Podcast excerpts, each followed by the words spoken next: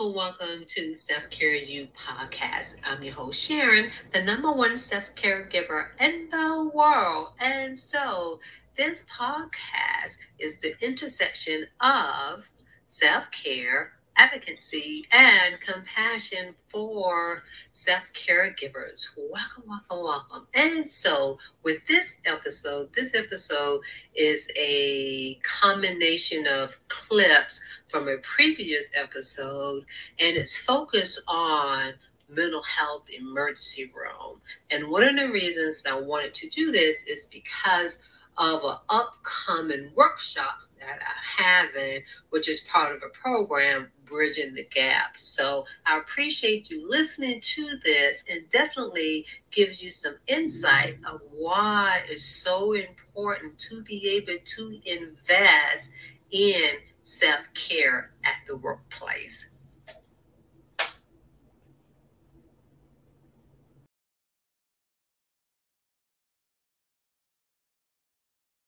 Day, every single person, no system, and that's for even different reasons. But the other thing to remember is that when it comes to any system, not only can it not accommodate every single person, it doesn't have the capacity to accommodate any every single person. So it's kind of like absurd to even think that it's supposed to help every single person that comes through the door. And there are different levels when we're talking about the emergency room as well.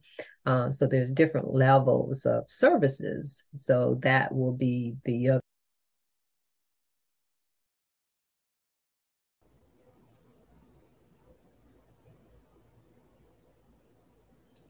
be three months, it can be, you know, six months.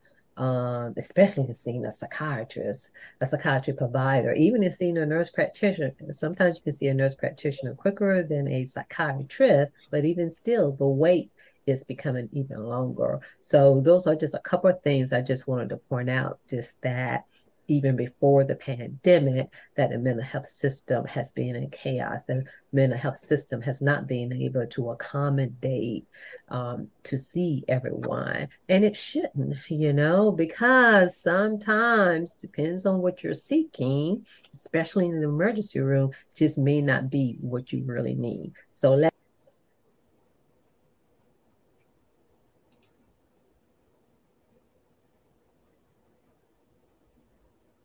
a crisis. Now, not to say that being overwhelmed can uh, cause a person to go into a crisis. And somebody may say, well, hey, Sharon, if they don't get the help that they need, then it's going to lead into a crisis.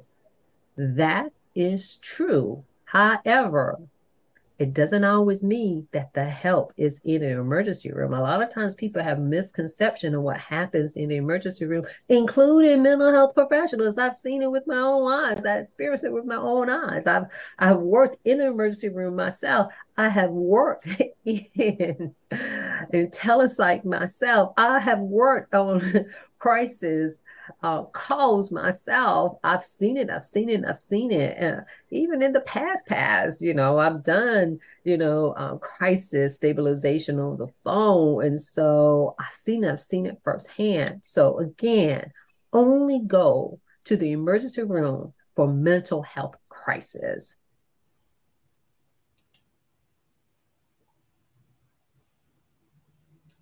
Sharon D. Brown with Self Care You Academy. Welcome to Bridging the Gap, which addresses gaps in the mental health system with supportive workshops, transformation education, and actionable self care strategies for your organization and management team.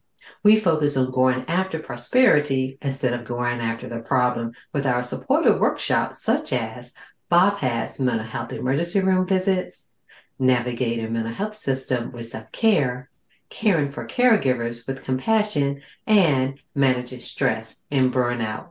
Sign up for our next workshop or bring one of our supportive workshops to your team to have confidence, comfort, and courage. Contact us today.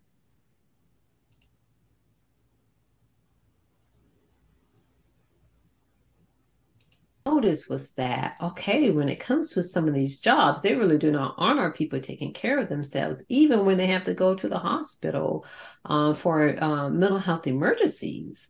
Um, the other thing is is that when i used to work for a behavioral health call center i was that really gave me the opportunity um, because it was kind of like at the same, not exactly the same time, but it was the same time when my parents were having their um, medical emergencies. Um, so I, again, I was practicing and I was learning new things.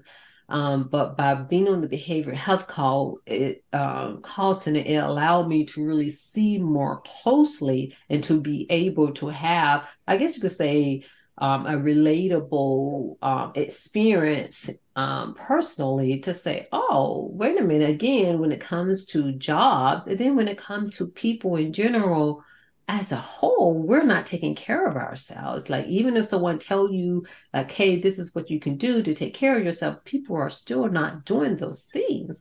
And so in saying all of that, all of those things is what help me you know, like get on this journey of self care. It's like, no, we need to make sure that we're integrating self care in our personal lives, integrate sort of self care on our jobs so that we can be well, so that, you know, when we're going through life, you know, because again, when it comes to a breakup or when it comes to our parents being, you know, having medical conditions, when it comes to, you know, someone passing away, you know, no one, you know, those things are not planned, but they impact you. They impact you mentally, physically, emotionally, spiritually, and even financially, because sometimes, depends on what kind of job that you have, you may not be able to take off. You know, if you're an hourly employee, you know, especially if you work part time or PRN, you may not be able to take off. Or if you do take off, you won't get paid, you know. Um, the other thing is sometimes with jobs, in that depends on what the policy is, depends on who the person is. You may not be able to take off for a medical emergency, a medical or mental health emergency for a family member, let alone yourself sometimes. And so, in saying all of that, it really opened up my eyes. It's like, hey, we've got to do better. So, in saying all of that,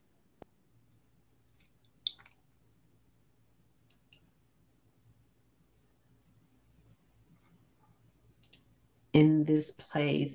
And I get it, but just remember that people are really your biggest asset because of the fact you need the people, you know, you need the employ- employees in order to produce this service or the product, you know, and if they're not well, they're not, they're going to be calling out, or even if they're there, this is how injuries end up happening. And the more someone feels supported, the more they're going to do. But we just don't want people to do because they feel supported. We want people to do because they feel supported and they are healthy and they are well in every way.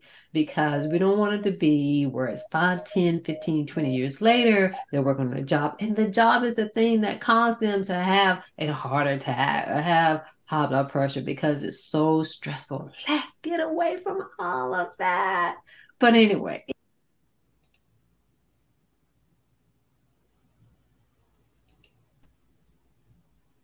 Are you an HR director, an HR representative, a work life coordinator, a manager, a director, or anyone who supervises others?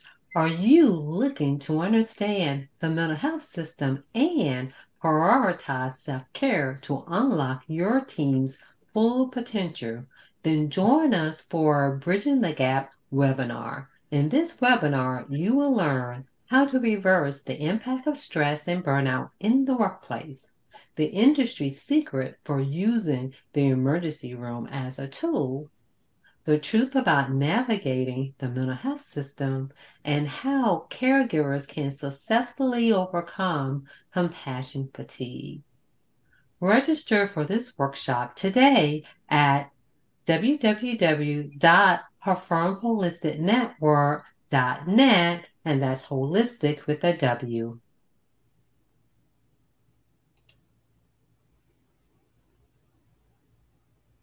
this place. And I get it.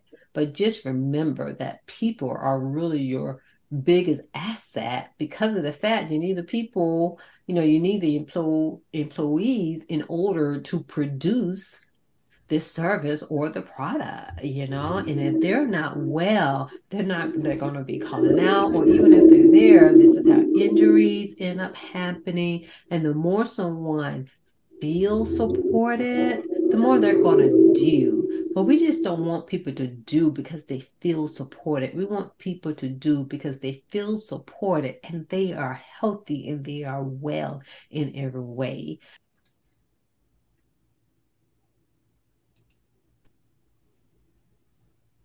Okay, as I said earlier, this particular episode is different as compared to all the others. So I really do appreciate you listening to the different clips and pretty much what they were, just more so in explaining some reasons of why it's so important for organizations and management to invest in mental health and when I say that to invest in mental health, invest in the well being of themselves and invest in the well being of their employees. Because as I was saying before, um, in the previous clips, in that there's a lot of, I'll say this the mental health system is multi level, multi facet, and complex system.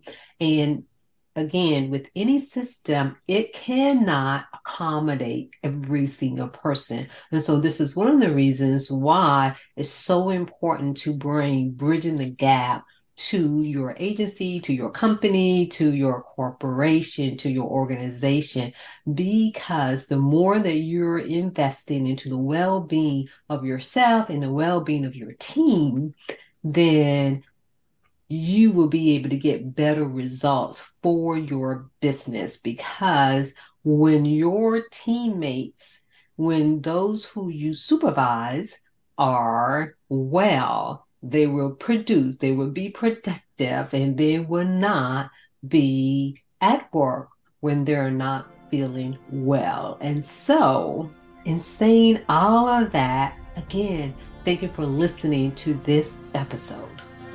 Since you enjoyed this podcast, please like, share, and subscribe to Self Care You podcast on Anchor or Spotify. You can also find us on YouTube at Sharon D. Brown Self Care Authority.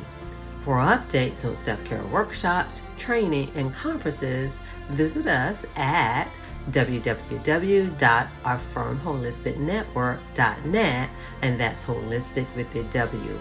Follow Sharon on Instagram at I am Sharon D. Brown. Thank you, and I'll see you on the next episode. Stay informed, advocate, and be a compassionate self care giver.